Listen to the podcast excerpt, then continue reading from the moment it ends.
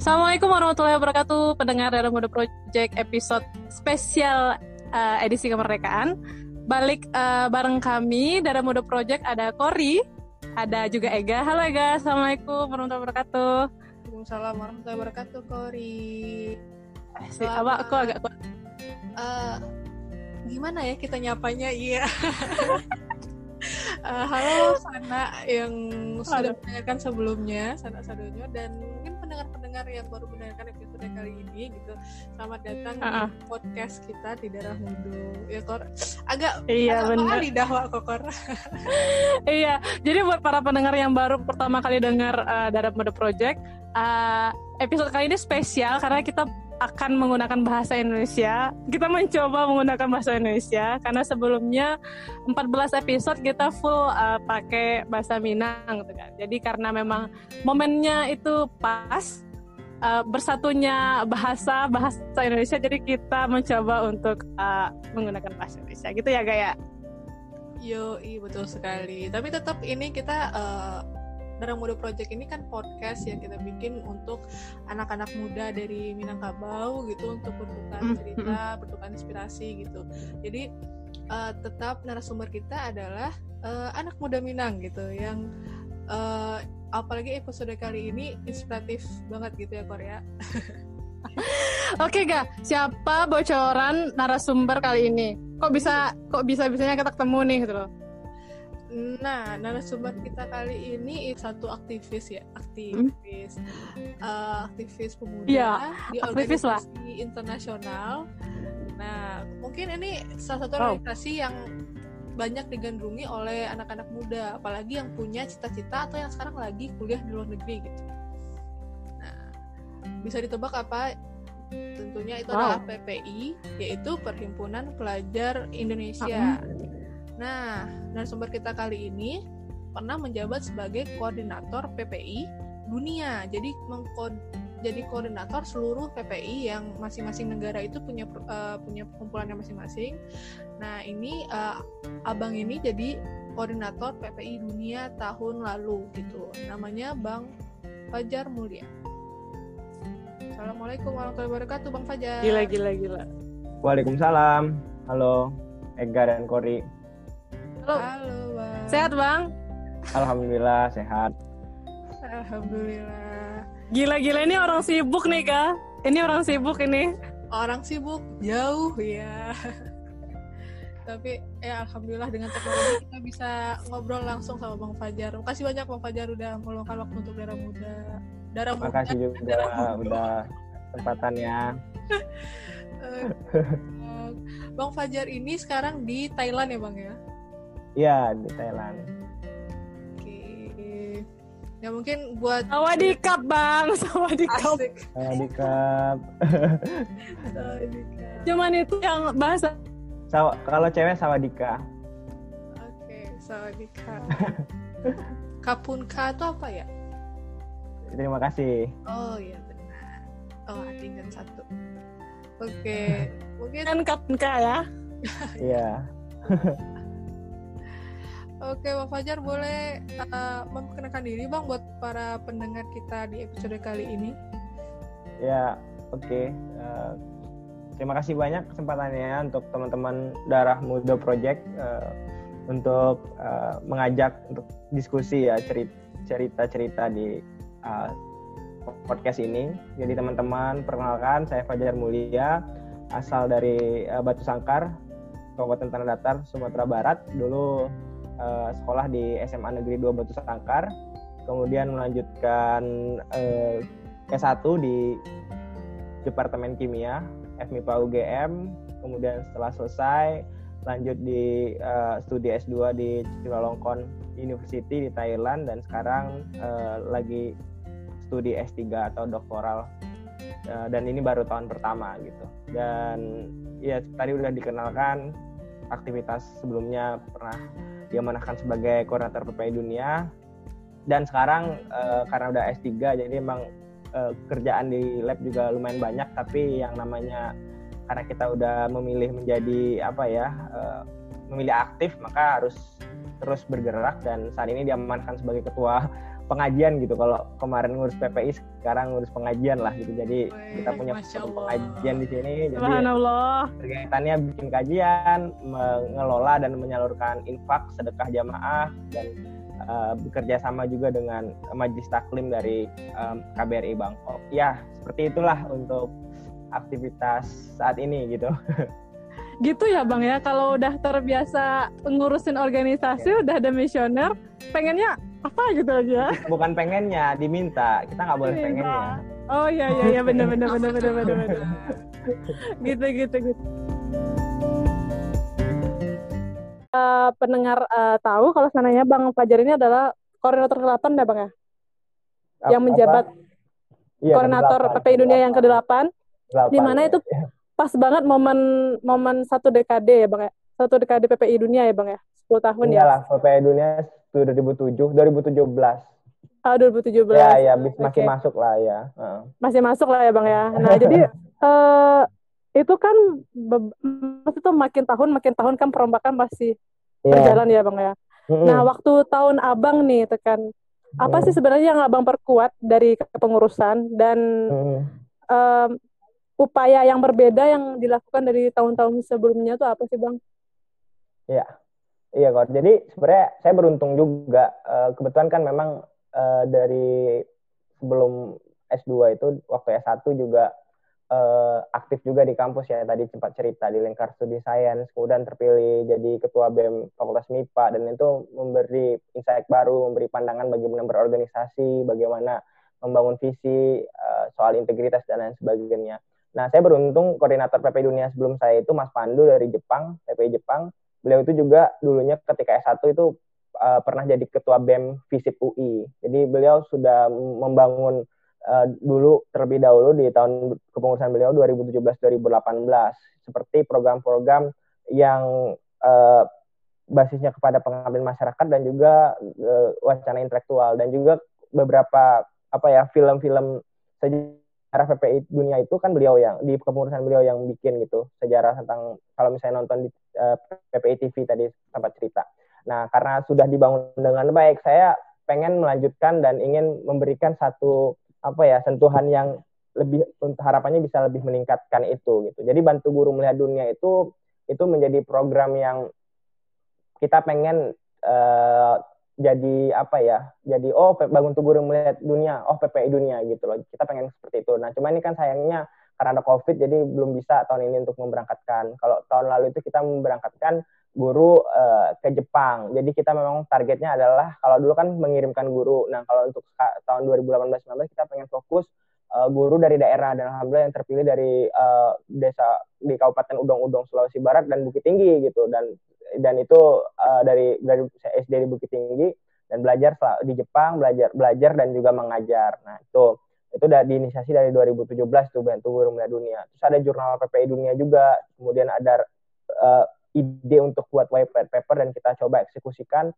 uh, bersama dan akhirnya launching white paper dengan basis per review kemudian juga ada PPI brief Indonesian Outlook dan memang kita uh, mempertajam di sisi gagasan di sisi bagaimana kualitas intelektual itu bisa tercerminkan dari gerakan PPI dunia. Makanya haluan ini berkuat itu narasinya adalah gerakan kolaboratif yang berfokus pada ilmu pengetahuan dan kita juga kan di tahun 2019 itu pemilu ya. Jadi memang kita menjaga betul itu PPI dunia. Makanya lebih banyak ke gerakan-gerakan intelektual sinergi dengan I4 atau I4 Ikatan Ilmuwan Indonesia Internasional dan I4 itu juga lahir dari simposium PPI dunia tahun 2009 di Belanda.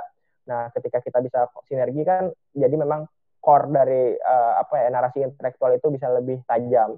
Nah, kelebihan kita di PPI dunia itu apa? SDM-nya. Kita punya anggota dari S1 sampai S3 dari 57 negara di luar negeri. Uniknya lagi ya tadi kan 2019 kita pemilu, kita pengen menjaga marwah PPID agar tetap menjadi organisasi yang independen, independen deh benar. Ya, aspirat aspiratif dan partisipatif gitu. Core gerakannya ya sama spiritnya seperti uh, organisasi pelajar umumnya yaitu pendidikan, penelitian dan pengabdian masyarakat.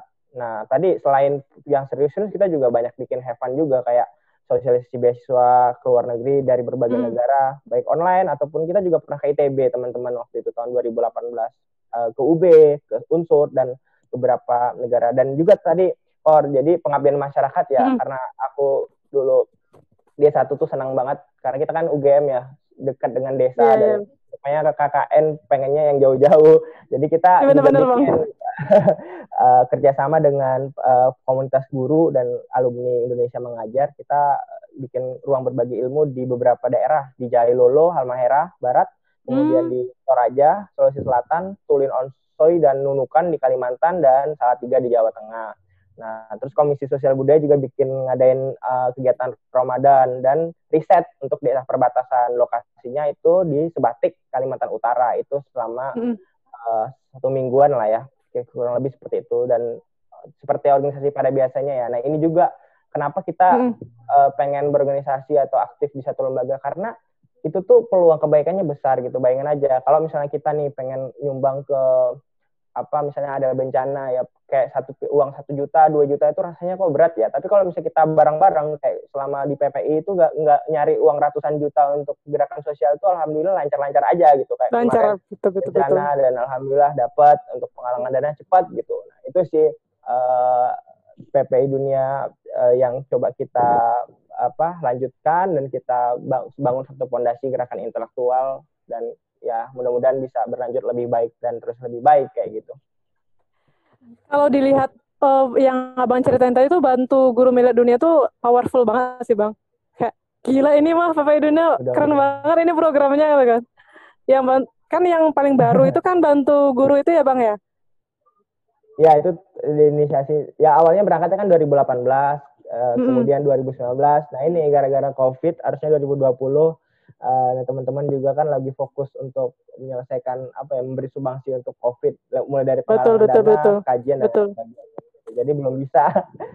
dan kayaknya nggak bisa diterima COVID. juga deh karena kan iya iya COVID segera selesai lah. Iya, jadi banyak yang guru-guru dari uh, pelosok-pelosok Indonesia juga bisa terlibat gitu loh, Bang. Wah, gila, itu lah kece banget sih programnya. Bang, ada yang menarik tadi Bang Fajar. Istilahnya gerakan yeah. intelektual. Nah, itu boleh di ceritakan dielaborasi itu apa sih yang dibawa oleh PPI Dunia lewat gerakan intelektual ini bang? Iya tadi uh, apa ya gerakan intelektual itu, nah ini sebenarnya uh, setiap orang pasti lah. punya hmm. punya inilah ya. Nah kalau kalau dari saya yang yang ketika hmm. itu menjabat sebagai koordinator, kenapa intelektual kan uh, intelektual sama ilmuwan kan beda ya. Kalau ilmuwan itu kan dia fokus satu bidang. Tapi kalau intelektual itu dia uh, mengambil peran-peran uh, pendidikan gitu. Ada ada core uh, apa ya pendidikan ada core. Ya seorang intelektual itu uh, dia berpengetahuan dia dia independen dia dia berpihak pada ya.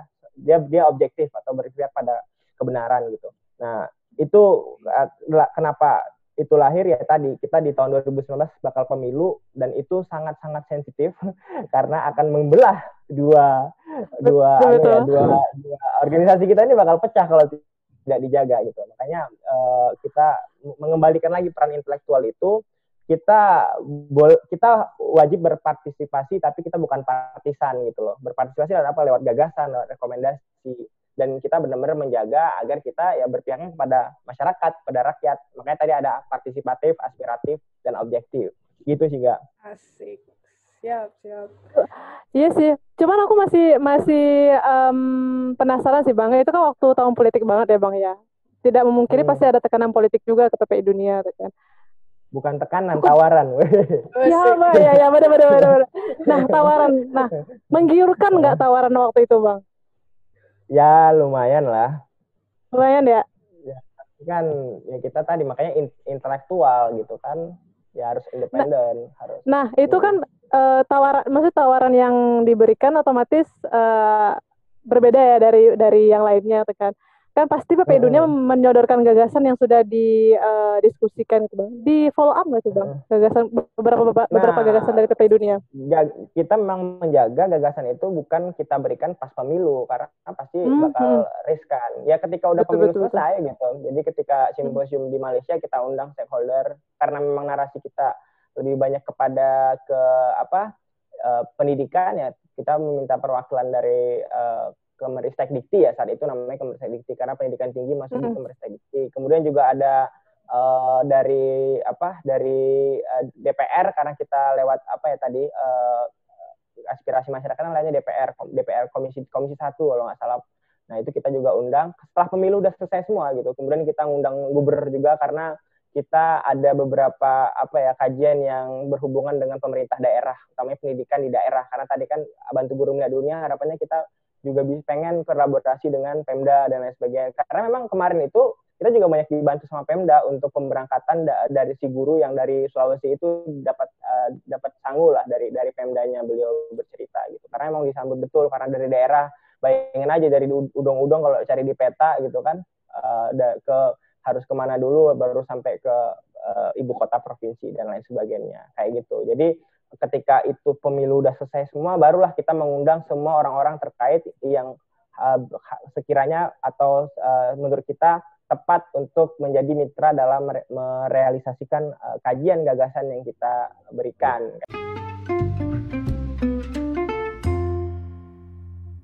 Dulu tuh kan lebih dulu kan PPI negara ya Bang ya yang iya. muncul itu kan. Mm-hmm. Nah, tahun 2004 itu kan baru muncul gagasan untuk menyatukan um, mm-hmm. PPI PPI seluruh dunia. Nah, gagasannya kan sebenarnya waktu itu temu ilmiah kan Bang di London yeah. 2004. Mm-hmm. Nah, ada yang digarisbawahi waktu itu bahwasanya PPI, PPI dunia itu pengen mewujudkan komunitas yang ilmiah. Jadi ilmiah bertanggung jawab secara intelektual. Nah, ada tiga hmm. poin yang digarisbawahi. Ada ilmiahnya, ada intelektualnya, ada moralnya. Sebenarnya pengen nanya, Bang, um, apakah memang ruang bersuara atau apa sih namanya uh, kesempatan untuk bersuara bagi kaum intelektual di luar negeri itu kecil sehingga memang harus dibikin wadahnya sendiri sampai harus di, bisa didengar oleh negara sendiri gitu loh bang. Kok uh, kenapa harus ada PPI dunia waktu itu bang? Apakah urgensinya itu? Iya, uh, ya coba coba uh, cerita dikit juga ya Kor. Jadi uh, sebenarnya bukan soal ruangnya, tapi soal keresahan, soal kesadaran seorang intelektual untuk mengambil peran, uh, berkontribusi. Ibarat kata analoginya gini ketika seseorang itu punya ilmu dan dia tahu uh, sesuatu itu ada yang perlu dikoreksi atau ada yang perlu didiskusikan, otomatis nalurinya akan menanyakan hal itu kan. Nah, sama seperti itu gitu. Nah, tadi mungkin sedikit sejarah ya. Jadi memang PP itu memang dari zaman sebelum kemerdekaan nanti bisa ditonton filmnya di PPI TV channel di YouTube bisa ditonton sejarah dari mm -hmm. tahun 1908 dari uh, Indische Vereniging Perhimpunan India yang diinisiasi oleh Sultan Kasajangan dan RM Noto kemudian datang uh, dan kemudian beberapa pemuda datang ke Belanda untuk studi kemudian dari gerakan sosial menjadi gerakan politik dan 1922 menjadi Perhimpunan Indonesia sampai beberapa tokoh ketua yang terkenal seperti Iwa Kusuma Sumantri kemudian ada uh, M. Nazir Datuk Mamunca dan pada tahun 26 uh, Bung Hatta yang jadi ketua Perhimpunan Indonesia dan menjadi gerakan yang dikenal dan gerakan yang progresif dan kita mengenal itu. Dan kemudian negara merdeka berkembang dan uh, Presiden Soekarno juga mengirimkan pelajar-pelajar untuk studi khususnya di Eropa seperti di uh, tambahan ya selain Belanda juga ada Ceko, ada Jerman, kemudian juga Amerika dan kemudian juga di Asia ada Jepang dan lain sebagainya dan juga di Timur Tengah juga ada Mesir bertumbuhlah itu yang namanya organisasi PPI dan tadi mm -hmm. uh, hingga pada tahun 2004 ada yang menginisiasi untuk mengadakan pertemuan di London dan dihadiri beberapa perwakilan negara dari uh, Timur Tengah kemudian ada dari Asia juga dan uh, dari teman-teman di Eropa dan follow up-nya itu lanjut dari IP uh, apa konferensi ilmiah pelajar Indonesia di Australia dan disahkan organisasi yang namanya PPI Dunia. Nah, kenapa uh, dulu itu apa kok il, ilmiah sekali? Kalau misalnya kita mm -hmm. berefleksi ya, teman-teman mm. lanjut S2 S3 itu kan impian anak-anak yang setelah lulus lanjut S2 lanjut S3 itu kan semenjak adanya LPDP kan kalau misalnya kita boleh uh, evaluasi atau kita boleh refleksi gitu kan semenjak mm. ada LPDP yeah. yang diinisiasi tahun 2009 apa ya saya kurang paham juga. Nah, itu orang-orang mm. udah pada semangat wah kayaknya gampang nih buat sekolah di luar negeri. Nah, Nah, kalau sebelum ada LPDP kan cukup jadi privilege juga ya untuk sekolah di luar negeri karena keterbatasan sumber beasiswa dari dalam negeri utamanya hanya uh, beasiswa dikti uh, yang yang banyak dikenal dan itu juga harus diutamakan itu dosen biasanya. Nah, sekarang fresh graduate pun bisa dengan LPDP dan padahal sekarang juga banyak banget beasiswa bukan hanya dari Indonesia tapi juga dari uh, apa negara-negara uh, bersangkutan. Jadi intinya kalau dari pertanyaan Kori tadi uh, hmm. apakah kurang ruang atau fasi, uh, ruang untuk memfasilitasi gagasan enggak ruangnya hmm, itu betul. terbuka dan dengan jaringan dan sekarang kan tek, dengan ada teknologi sangat mudah sekali untuk mengadakan audiensi kita bisa audiensi via Zoom. Tapi tadi uh, hadirnya uh, gerakan itu tuh murni dari keresahan, murni dari keinginan untuk berkontribusi lewat uh, kompetensi, kemampuan dan intelektualitas yang dipunya oleh teman-teman perimpunan pelajar saat itu. Itu uh, yang saya bisa konklusikan. Kayak gitu mungkin, Kori. Memang ya Bang, kalau keresahan tuh memang memang keresahan. butuh jawaban ya. Ya, darah muda project ini lah. betul, betul, hadir betul, dari betul. keresahan juga. Asik. Betul, betul, betul, betul.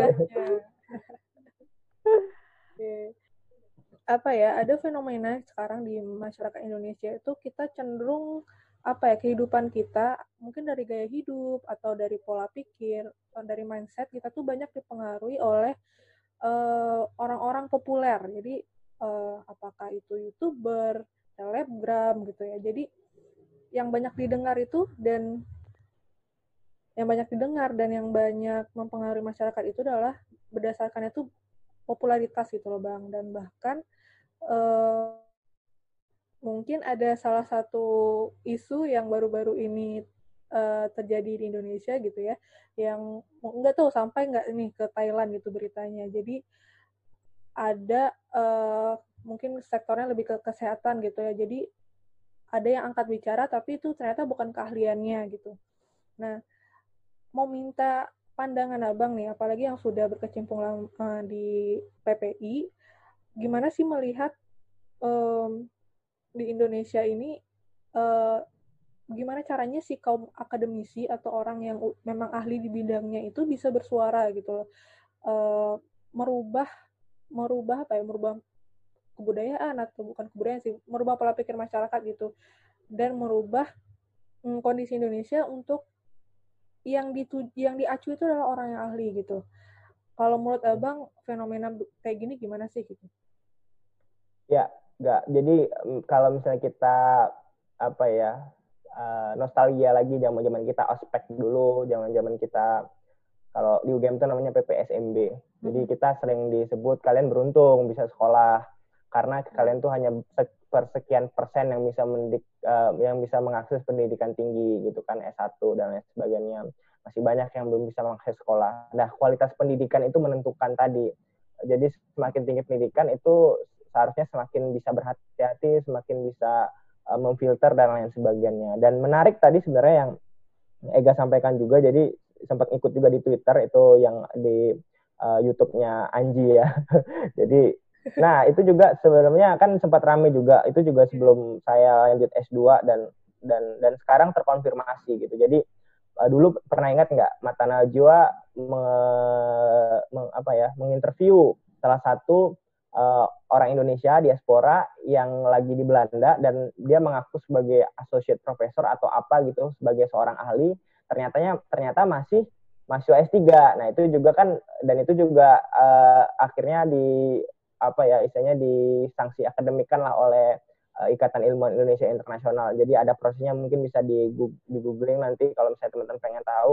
Nah, apa yang bisa kita pelajari dari situ? Bahwasanya memang mungkin kebanyakan dari kita uh, kita kebanyakan ya masyarakat Indonesia itu jiwa narsismenya itu cukup tinggi dan yeah. eksistensi gitu kan. Jadi dan dan memang itu yang disambut masyarakat gitu ketika mendengar wah Habibie muda nih dari Belanda, gila, gila. Habibie muda dari yeah, bener, bener, bener. gitu kan. Itu orang-orang langsung wah wah gitu. Jadi sensasi dulu yang dikejar. Nah, tadi makanya jadi yang Pak kalau saya sendiri uh, berpendapat bahwasanya kalau misalnya mau merubah yang tadi itu ya dari masyarakatnya. Ya pendidikan itu apa ya pengabdian jangka panjang. Nggak bisa kita bisa panen lima tahun 10 tahun. Tapi itu continue terus 15 tahun 20 tahun. Dan itu membangun namanya membangun peradaban ya. Nggak mungkin kan membangun peradaban lima tahun 10 tahun. Uh, membangun komunitas kelompok organisasi kita aja untuk bisa bikin mereka apa ya punya integritas itu juga proses gitu apalagi peradaban yang besar.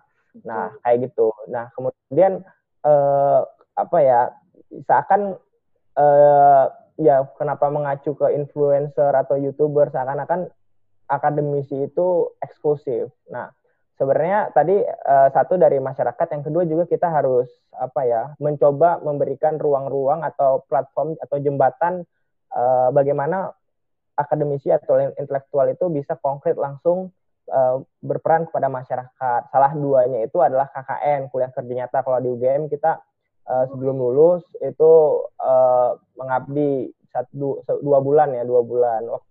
Saya waktu itu di Sulawesi Tenggara waktu itu dan itu juga menjadi apa ya kita bisa apa ya ngasih insight baru kepada masyarakat, kepala desa, adik-adik sekolah dan juga kan dosen juga mendampingi sekali dua kali tiga kali uh, ibu DPL datang dan memberikan pandangan. Dan itu juga platform yang bisa memberikan oh pandangan masyarakat pelan-pelan mulai uh, apa ya mendapat insight yang baru yang sekiranya akan baik gitu. Dan kemudian juga kalau dulu di UGM kita tuh uh, PKM banget lah program kreativitas mahasiswa. Hmm. jadi uh, ada yang satu namanya bidangnya pengabdian masyarakat. Dan itu itu juga satu platform yang kita bersama dosen pembimbing kita ya tadi ngasih pelatihan.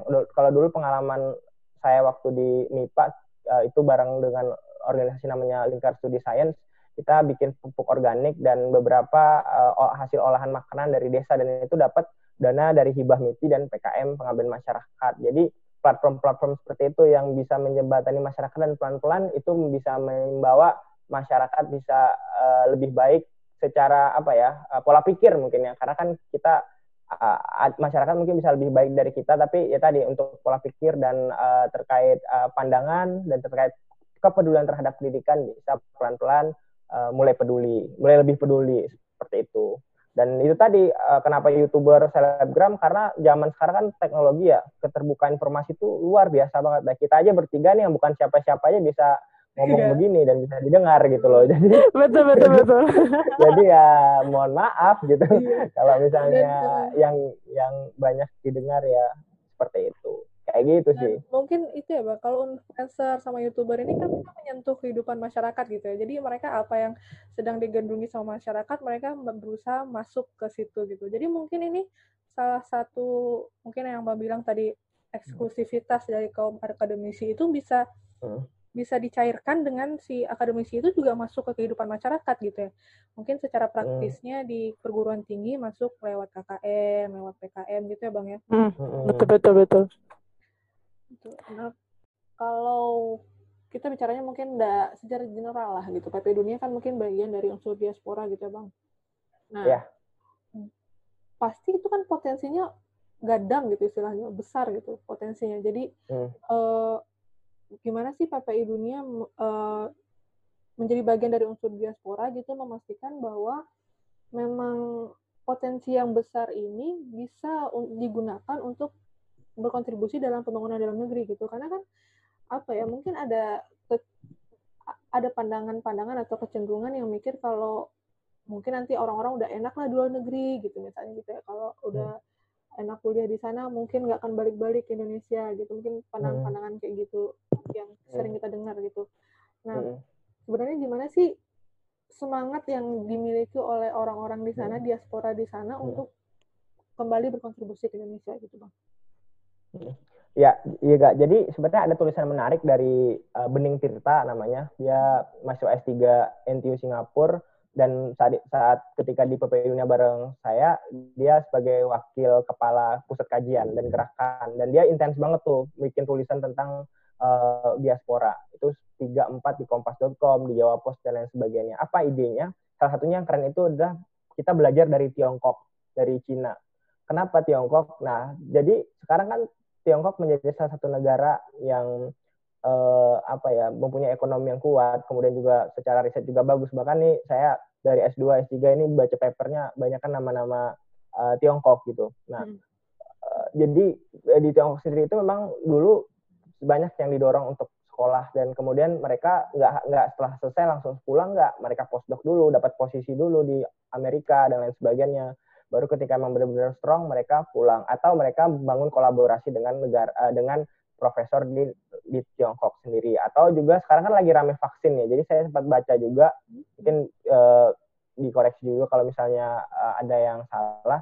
Saya baca dari uh, statusnya Pak Dahlan Iskan atau gimana gitu. Jadi salah satu vaksin yang sekarang lagi uh, apa uh, yang lagi diandalkan nama paling cepat lah gitu ya proses ujinya itu namanya saya lupa namanya namanya itu intinya diambil dari dua dua nama negara Kanada sama China. Kenapa Kanada? Ternyata si pimpinan satu si founder dari perusahaan farmasinya ini dulu uh, uh, sorry bukan farmasi vaksin lah ya intinya ketua tim atau orang penting dari tim vaksin ini ternyata beberapa core-nya itu adalah orang orang-orang Tiongkok yang studi di Kanada kemudian sukses bekerja sebagai profesional dan ke, kembali ke China membangun industri vaksin atau industri far, farmasi kurang lebih seperti itu dan akhirnya sekarang mereka ya membuktikan gitu. Nah, itu dia. Jadi bagaimana menjaga diaspora itu? Jadi hmm. memang kita ya tadi bersinergi membangun kanal-kanal kontribusi.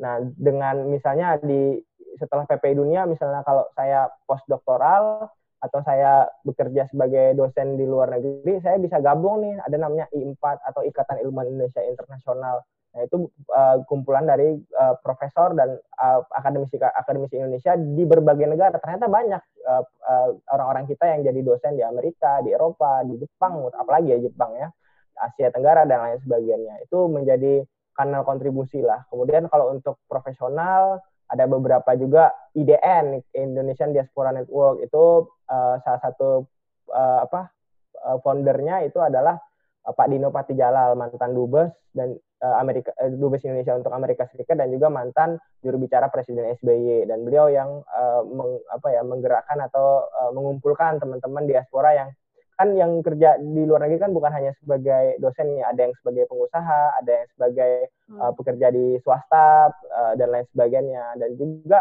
ada juga komunitas-komunitas seperti uh, jaringan alumni luar negeri atau jalar dan lain sebagainya itu banyak banget dan itu yang sebenarnya pemerintah sebaiknya atau memang seharusnya itu bisa mengambil peran-peran penting daripada uh, ya tadi kanal-kanal kontribusi itu dan saya yakin teman-teman uh, orang Indonesia lah umumnya itu orangnya baik-baik atau orang kita kan pernah ada riset tuh kalau nggak salah ya kita uh, di data itu orang yang paling royal lah, paling baik lah, paling mudah untuk sedekah dan lain sebagainya, paling mudah untuk berbuat baik. Jadi kalau ditanya untuk mengambil peran kontribusi, saya kira kita masih semangatnya masih kuat, mas, mas, semangatnya masih tinggi. Kayak gitu mungkin, nggak Iya, dan kita tuh udah semangat berkumpul gitu nggak sih bang? Apa ya? Nah betul banget, semangat betul untuk, itu. Uh, mm -hmm. Apa namanya? Berhimpun.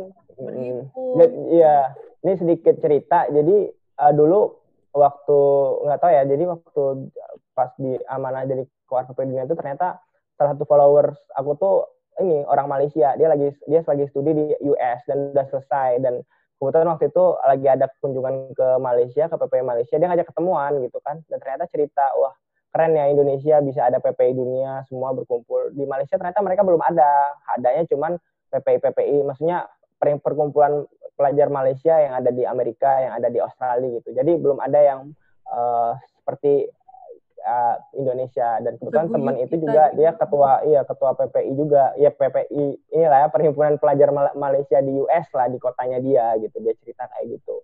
Jadi memang itu tadi itu positif juga sih. Kita suka kumpul suka apa ya ya jiwa sosialnya cukup tinggi lah untuk kita sebagai orang Indonesia. Dan itu perlu disyukuri juga gitu.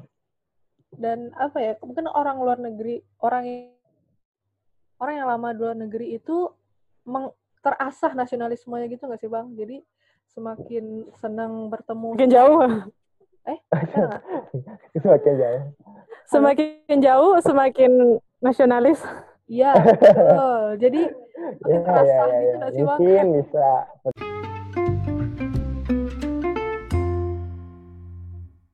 Bang, menutup sesi kita, aduh, sesi spesial kita ini, hari ini, um, share dong Bang, prinsip hidup atau nilai-nilai hidup buat anak-anak muda, Bang. Um, ya. Biar bisa kayak, ya paling tidak spiritnya kayak abang lah, kan. Iya iya iya. Jadi gimana ya? Jadi kalau saya kalau dulu teman di Jogja itu ojo ngoyo kita nggak perlu lah ngoyo-ngoyo gitu gitu atau satu apa tuh bang ngoyo bang ngoyo apa ya kor kamu Jogja juga kan? lah lah lah. Ngoyo itu apa ya? Aja. jangan. Jangan apa kor? Udah lupa ya jangan interpretasinya lah bang apa? Uh, ini apa ya? Jangan terlalu ambisius banget lah gitu. Misalnya oh. kita punya target, kita pokoknya harus ini. Kalau nggak kalau nggak dapet kita kita lemes kita nggak semangat kita nggak percaya diri. Ayo kita kita udah kayak nggak ada niat lah buat jalan hidup jadi ya dijalanin Hmm. aja gitu se- sewajarnya aja Let it hidup, flow. hidup sewarasnya nah itu let it flow kalau annya ojo ngoyo gitu jadi kalau ya. sama kayak Abangku orang orang Jawa orang Padang loh. iya kalau orang Minang apa sih itu kan apa ya? Eh, Orang Minang apa ya? nggak Ya, tahu itulah. lah, jadi ya itu eh, apa prinsipnya ya terus juga kan kita juga alam takambang jadi guru kan. Jadi kita harus Betul betul betul betul. masa harus kita pelajari kita ambil ilmu semua orang kita belajar gitu. Saya juga belajar ke dua host kece ini Cory dan Ega. Aduh aduh aduh. bikin Aduh, platform gila, gila, yang luar biasa. Asik asik asik. Jadi eh, ya itulah kita kan ya di dunia ini sebentar kan. Jadi ya ya anu aja lah apa ya ojo ngoyo. Ya kita punya mimpi ya boleh dikejar. Tapi kalau misalnya belum terrealis ya dulu waktu SMA pengennya saya tuh dulu pengennya ITB gitu kan. Tapi ternyata nggak lulus masuknya UGM jadi ya itu ojo ngoyo ya udah gitu kalau nggak nggak lulus di ITB ya ternyata di UGM berarti UGM yang yang yang yang yang kiranya mungkin ditakdirkan untuk saya kayak gitu. Jadi jadi gitulah. Eh Cory jadi eh, ya kita boleh mimpi kalau Ojo ngoyo. nggak nyampe mimpi kita ojo ngoyo kalau udah dapat ini ya udah ini aja. dinikmati lah disyukurin itu sih Cor kurang lebihnya sedap sedap Gila emang bener bener bener. Koordinator PPI dunianya mau di ITB kan? kalau di TV ya besua bang Nah, sama Iya. Kori emang besua Terus eh, Ega Iya iya iya. iya. aduh undangan wah Gila, daftar emang- Ega. undangan tapi nggak lulus do itu awak Hmm. eh coba konsul job guru bimbel wak di Padang di GO GO namanya GO lo GO Geo lo, ah. ya. Ya itu jadi Geo banyak bang. udah udah game aja eh, game sih lah. Kece kece tutor kan? Eh, kan lama di Jogja gitu kan. Nggak oh ya udahlah gitu kan. Akhirnya ya udahlah di UGM daftar di UGM gitu. S- SBMPTN Akhirnya memang ya, dapat rezekinya di, di Jogja. Takdir Allah tuh emang yang muda berbahaya. iya bang nah jalan itu lah nah, UGM kan nah, iya eh, jadi PP dunia lah ya. iya bener. Sadis sih gila gila ada berbahaya banget ini eh, bang satu ini nih bener. Kalau lihat-lihat PPI dunia tuh kayak pengen sekolah lagi nggak sih ga? Aduh. Yoi. Eh gitu pertama kali kor ngeh tentang PPI ini sebenarnya yang paling menginspirasi Ega ya itu tuh karena suka baca cerita Bung Hatta kok. Bener. Nah Bung Hatta itu kan yang PPI Belanda betul ya bang? iya Yang Perhimpunan Indonesia namanya dulu perempuan Indonesia dulu yang ya sebelum PPI inilah ya terbentuk PPI ini jadi Hmm. kebayang keren banget gak sih orang yang kuliah di terus juga berjuang di luar negeri apalagi saat itu kita belum merdeka gitu perjuangan kemerdekaan kita Betul. jadi Ega percaya maksudnya Ega yakin juga orang-orang di yang yang mau berjuang sampai ke luar negeri cari ilmu gitu juga pasti aja pi- jadi makin kepikiran tentang tanah air gitu pulang ke tanah air gitu nggak apa Betul betul.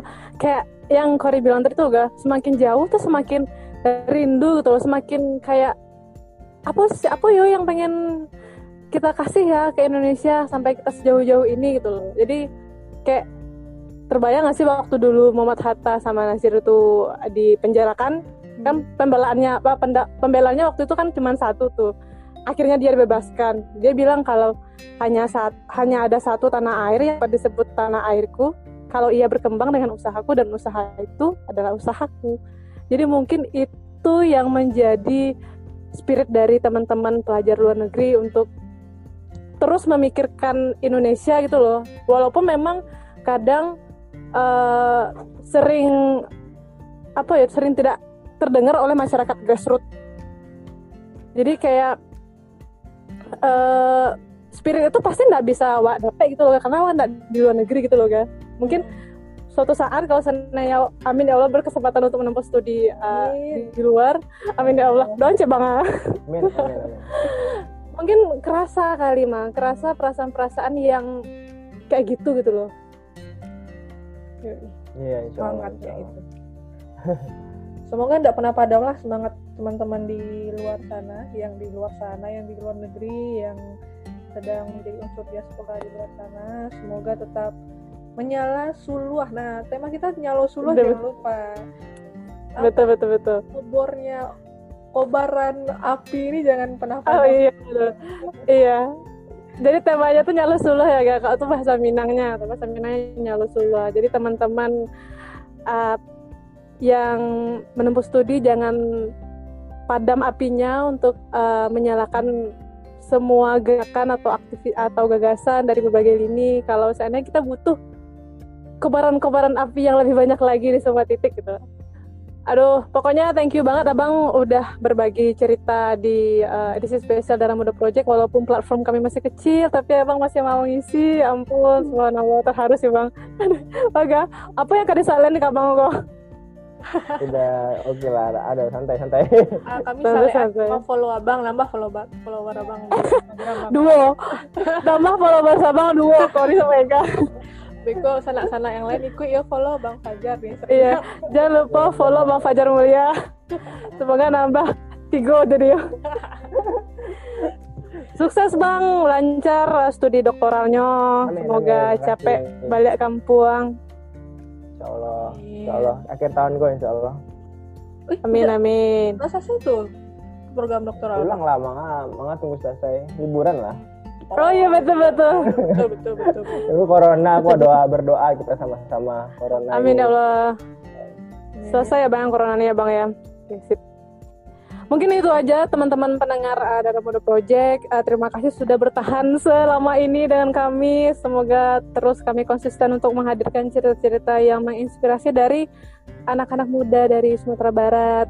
Terus uh, doakan kami juga kuat uh, tet- tetap em, istiqomah uh, menghadirkan cerita-cerita yang lebih lagi. Uh, terus follow kami ya ga di Darah Muda Project. yes mungkin eh, gimana gimana sana mendengar podcast kami suaranya agak Ah. setengah bahasa Indonesia setengah Minang Tapi yang penting sub- substansinya sampai lah kan. Terlepas dari penyampaiannya seperti apa, yang penting isinya. ya kami mohon maaf Yang atas baik. kekurangannya sanak-sanak semua Ya yang Apalagi yang- diambil. yang orang Minang mungkin gali-gali pandang awak iya. Kok pakai pakai aksen aja kok. gitu. Oke, kami tutup dari mungkin podcast uh, edisi spesial uh, Darah Muda Project uh, edisi kemerdekaan Dirgahayu Republik Indonesia. Sampai Merdeka. jumpa di episode Asik Merdeka. Sampai jumpa di episode selanjutnya kawan-kawan semuanya. Assalamualaikum warahmatullahi wabarakatuh. Waalaikumsalam. Terima kasih banyak Mas Fajar. Terima kasih Ampun. Oh, banyak. sama-sama. Siap. Oh. Deh. Sumpah. Eh. harus speechless ah. Speechless.